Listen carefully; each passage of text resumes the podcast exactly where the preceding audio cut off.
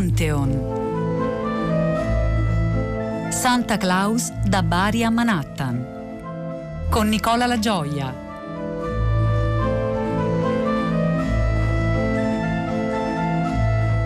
Buonasera, un saluto da Nicola La Gioia, benvenuti a Pantheon. Siamo alla terza puntata della nostra piccola serie dedicata a, a Babbo Natale. Abbiamo raccontato di come Babbo Natale incontrò all'inizio del Novecento la Coca-Cola che in qualche modo ne ridisegnò la figura. Abbiamo poi visto di come sia stato un po' difficile eh, a metà del Novecento, finita la guerra, la sua coabitazione in Europa, soprattutto con la figura eh, di Gesù Bambino, ma in realtà la nostra storia comincia molto prima, comincia in Europa, per la precisione in Licia, nell'attuale Turchia, dove appunto nacque San Nicola. Si sa che San Nicola dalle fonti, che sono sempre poi discusse, nacque intorno al 270 d.C. Si sa che in età relativamente giovane si trasferì a Mira dove venne ordinato vescovo e che in questa veste partecipò al consiglio, al, consiglio, al concilio di Nicea del 325 e che tornato a Mira morì intorno al 345. L'imprecisione, l'imprecisione sulla sua data di morte è dovuta al fatto che la si calcola di solito in maniera indiretta, cioè sottraendo il numero degli anni durante i quali il suo sepolcro rimase nella città di Mira dal 1087, cioè l'anno in cui le reliquie del santo vennero trafugate e poi traslate a Bari. Ma anche la nascita di Nicola, di San Nicola, ha messo a dura prova gli studiosi ed è molto probabile che il 6 dicembre, giorno originario della sua festa, trovi sostegno più in questioni di opportunità culturale che nell'effettiva venuta al mondo del futuro santo. Infatti il 6 dicembre segnava nell'antichità l'inizio simbolico dell'inverno. La navigazione veniva sospesa per 24 ore e i marinai chiedevano la benedizione delle divinità dei mari. Insomma, era era il giorno di Poseidone nel calendario pagano. Se si, se si, pensa allora che Mira era la sede di un porto molto importante e che nei primi secoli della sua espansione il cristianesimo inglobò riti e narrazioni dell'universo eh, pagano, facendo in modo che il passaggio di consegne, quindi la colonizzazione culturale dei fedeli, avvenisse nel modo meno traumatico possibile, allora si capisce come la data del 6 dicembre fosse simbolicamente molto importante.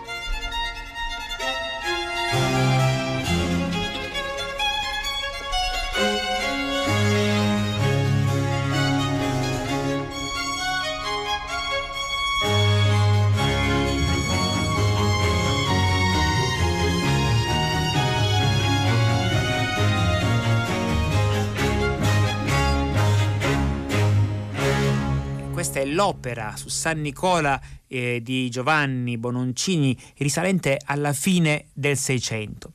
Stavamo eh, dicendo appunto di San Nicola, San Nicola che cominciò, comincia a farsi eh, la fama di uomo in odore di santità grazie a dei miracoli molto singolari. Per esempio c'è l'episodio del celeberrimo delle tre figlie, eh, raccontiamolo, un uomo travolto da un rovescio di fortuna decise di far prostituire le sue tre figlie per fronteggiare le difficoltà economiche di tutta la famiglia. Eh, gli era impossibile infatti maritarle perché la sua estrema povertà faceva sì che queste non potessero ricevere una dote sufficiente. Prima che il piano scellerato venisse messo in atto, il futuro San Nicola, e più che futuro Babbo Natale, decise di intervenire, riempì un sacchetto di monete d'oro, si recò di notte alla casa dell'uomo, gettò il sacchetto dalla finestra senza farsi vedere, in linea col precetto in base al quale le azioni generose devono rimanere anonime. Al risveglio, il pover'uomo, fuori di sé dalla gioia, benedisse Dio e l'ignoto benefattore e girò alla figlia più grande il dono misterioso. In seguito, tuttavia, giunse a Nicola la notizia che l'uomo era sul punto di far prostituire la seconda figlia e così, sempre nascosto dalla notte, gli fece dono di un altro sacchetto di monete. Stessa cosa per la terza figlia. In alcune varianti tra l'altro si vuole che Nicola avesse lanciato l'oro dall'imboccatura del camino, questo dovrebbe eh, ricordarci qualcosa, temendo che il padre di famiglia potesse attenderlo davanti alla finestra. L'episodio delle tre fanciulle è un buon punto di partenza per comprendere la natura di San Nicola, il fatto che inizi la sua carriera, diciamo così, come portadoni, la dice lunga sul suo futuro di portadoni universale. Un'altra leggenda vuole che San Nicola già vescovo risuscitò tre bambini uccisi e messi sotto sale da un macellaio malvagio e quindi qua si capisce anche il rapporto con, eh, con, i bambini.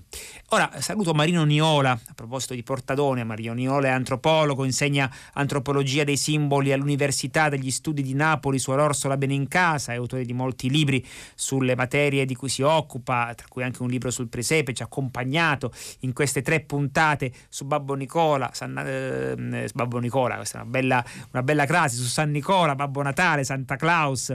Allora Marino, ecco, San Nicola regala l'oro alle tre fanciulle, dà qualcosa senza chiedere niente in cambio, è un portadone come poi eh, succederà per Babbo Natale. E allora eh, chi è nella tradizione cristiana, ma immagino che si debba andare ancora più lontano, il portadoni? Quale figura incarna e quale ruolo svolge? Il portadoni è un garante dell'ordine dei principi morali, del rapporto fra il bene e il male, è il custode dei limiti e, e, proprio per questo premia e castiga a seconda del comportamento delle persone. Diciamo che tutte, in tutti i tempi e in tutte le culture ci sono figure di portadoni, che siano Babbo Natale o che sia la Befana o che siano certi orchi che poi diventano benefici, però alla fine la questione è sempre la stessa. Il portadoni rappresenta una sorta di bilancio consuntivo che poi è la premessa per un bilancio preventivo perché se io vengo premiato continuerò a comportarmi bene, se mi sono comportato male verrò castigato. E in tutte le culture esiste qualcosa del genere, spesso i portadoni poi sono gli adulti mascherati e, e nel momento dell'iniziazione, il momento in cui si diventa grandi, i bambini diventano grandi, gli viene rivelato il segreto, il segreto vuoto, cioè che i portadoni che li spaventavano in realtà erano i loro genitori mascherati. Diciamo un segreto vuoto, ma è un vuoto necessario perché su questo vuoto si fonda l'ordine sociale.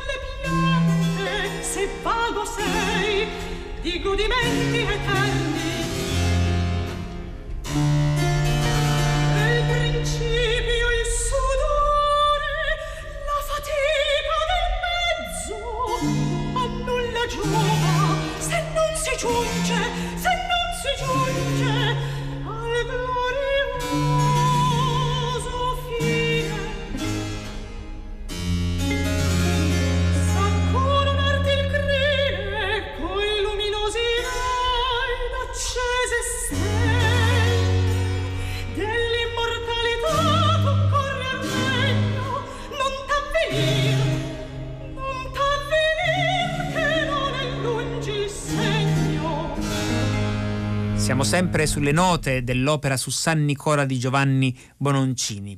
Stavamo dicendo che San Nicola appunto nacque in Licia nel 270, che morì a Mira dove divenne vescovo, morì nel 345 eh, abbiamo detto che un evento importante che lo riguarda è la partecipazione al concilio di Nicea. Da qui però, da tutti eh, questi racconti, una domanda sorge spontanea. Com'è allora che appunto San Nicola è il patrono di Bari se a Bari non fece nulla di così importante e forse, rincaro la dose, forse a Bari non ci mise mai neppure piede?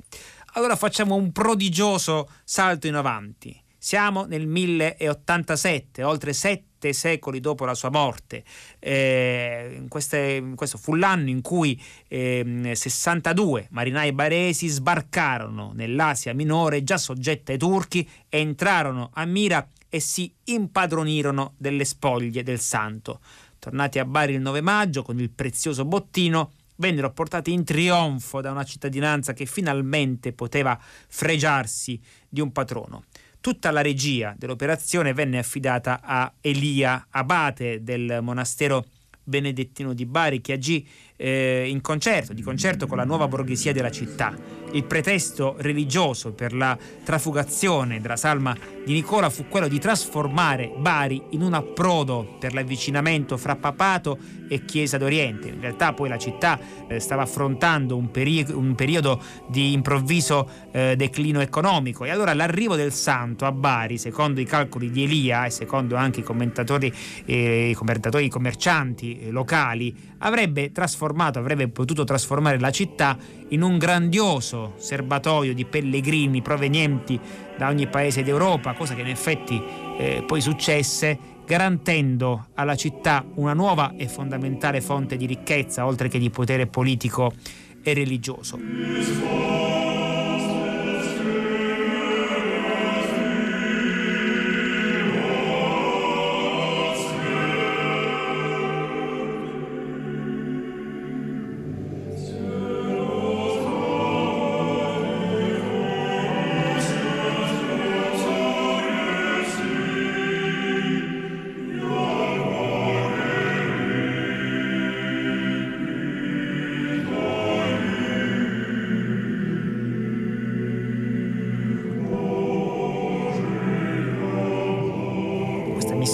Missione, dei marinai, appunto Baresi, fu preparata nei minimi dettagli, prestando attenzione anche alla fase comunicativa, grazie alla messa a punto e alla diffusione di quella che dal Novecento in poi si sarebbe anche potuta eh, chiamare o definire una bufala mediatica. Infatti qualche tempo prima dell'impresa dei marinai, dei 62 eh, marinai, venne inserita ad arte Molte vite di Nicola un nuovo episodio.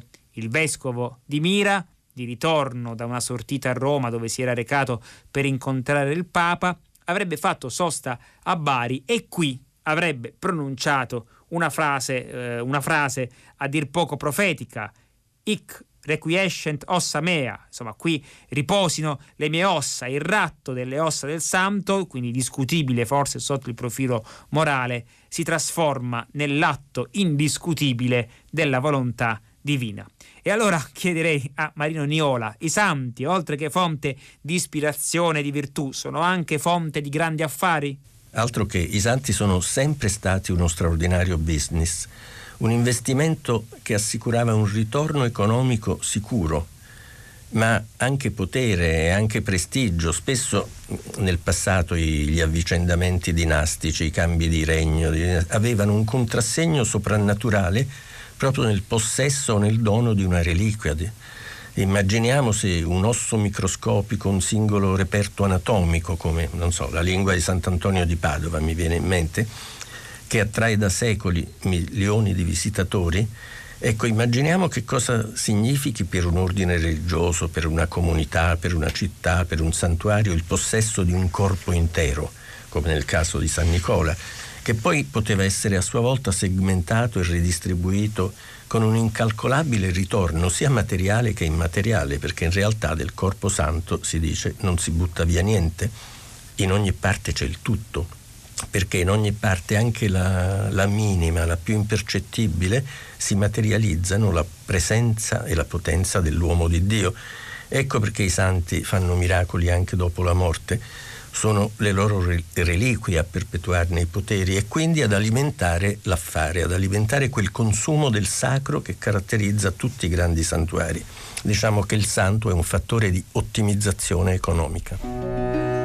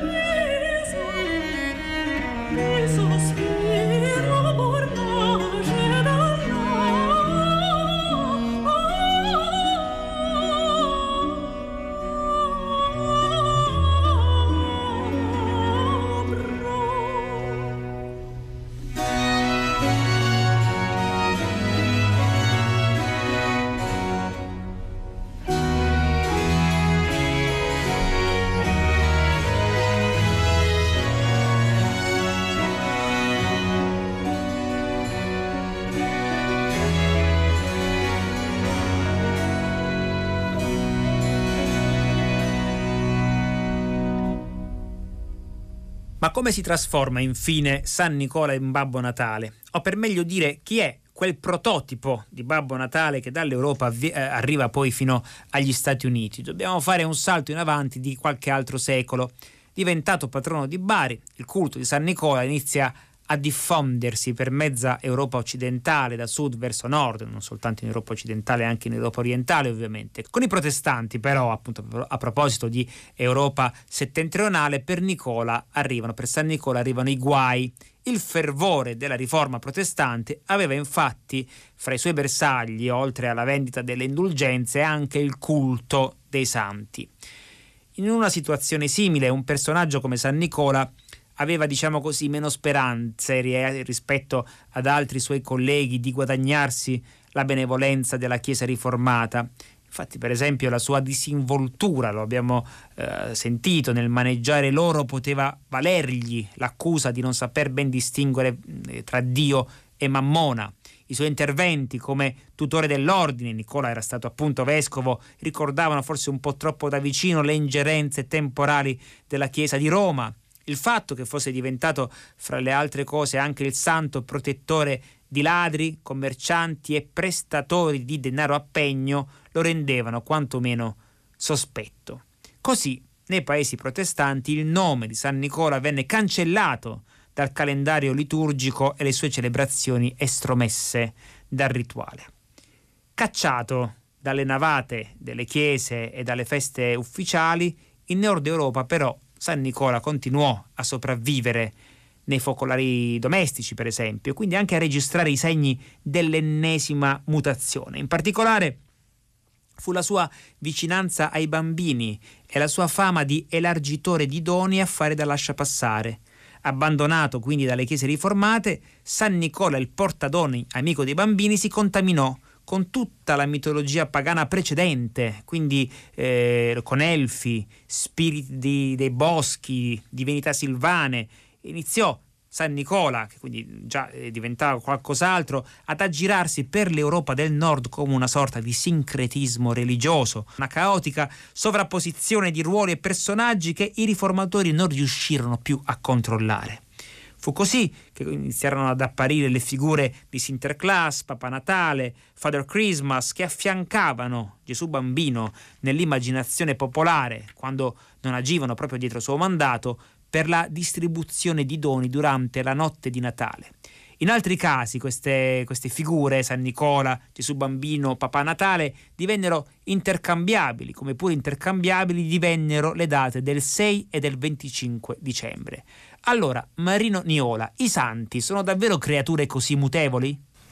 Sì, non c'è nulla di mutevole come la vita dei santi, no? la loro vicenda, perché non c'è niente di mutevole come la scrittura e la narrazione agiografica, che subisce continue variazioni per adattarle ai tempi, alle situazioni sociali e politiche, alle aspettative dei fedeli. Ci sono casi celebri in cui la vita del santo viene rimaneggiata, arrivando in certi casi addirittura a rovesciare le fonti canoniche, come nel caso di Sant'Antonio Abate, il santo del deserto che resiste alle tentazioni del diavolo. La sceta invece nella tradizione popolare europea diventa il santo del porcello, l'amico del maiale, l'amico delle tentazioni, il garante dei piaceri della carne. Ma ci sono esempi ancora più estremi, forse quello più paradossale è quello di una, una specie di fusion neotestamentaria, il diatessaron, ottenuta mescolando i quattro Vangeli canonici da Taziano, un teologo siriano della setta gnostica degli Encratiti, da Encrateia che vuol dire continenza. Gli Encratiti erano i continenti all'ennesima potenza che praticavano una sorta di ascesi, rifiutando carne, vino, sesso, non ne parliamo proprio, arrivano a sostituire il vino con l'acqua nella, nella messa e, e addirittura ritoccano perfino le fonti canoniche, per esempio le diete dei santi e dei grandi del cristianesimo.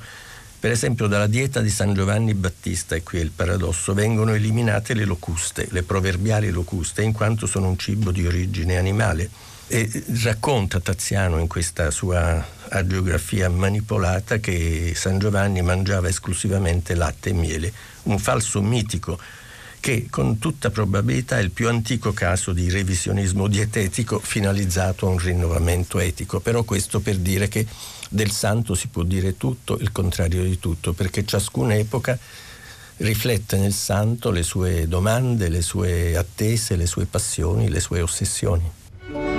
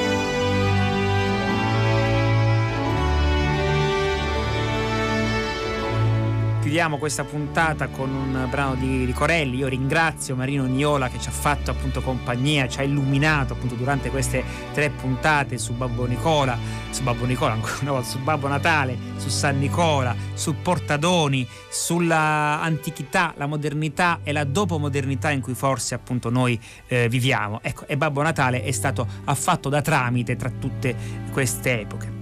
Questo è Pantheon, un programma di Federica Barozzi, Diego Marras, Lorenzo Pavolini. Vi ricordo che le, le puntate possono essere tutte riascoltate in podcast. Un saluto da Nicola La Gioia.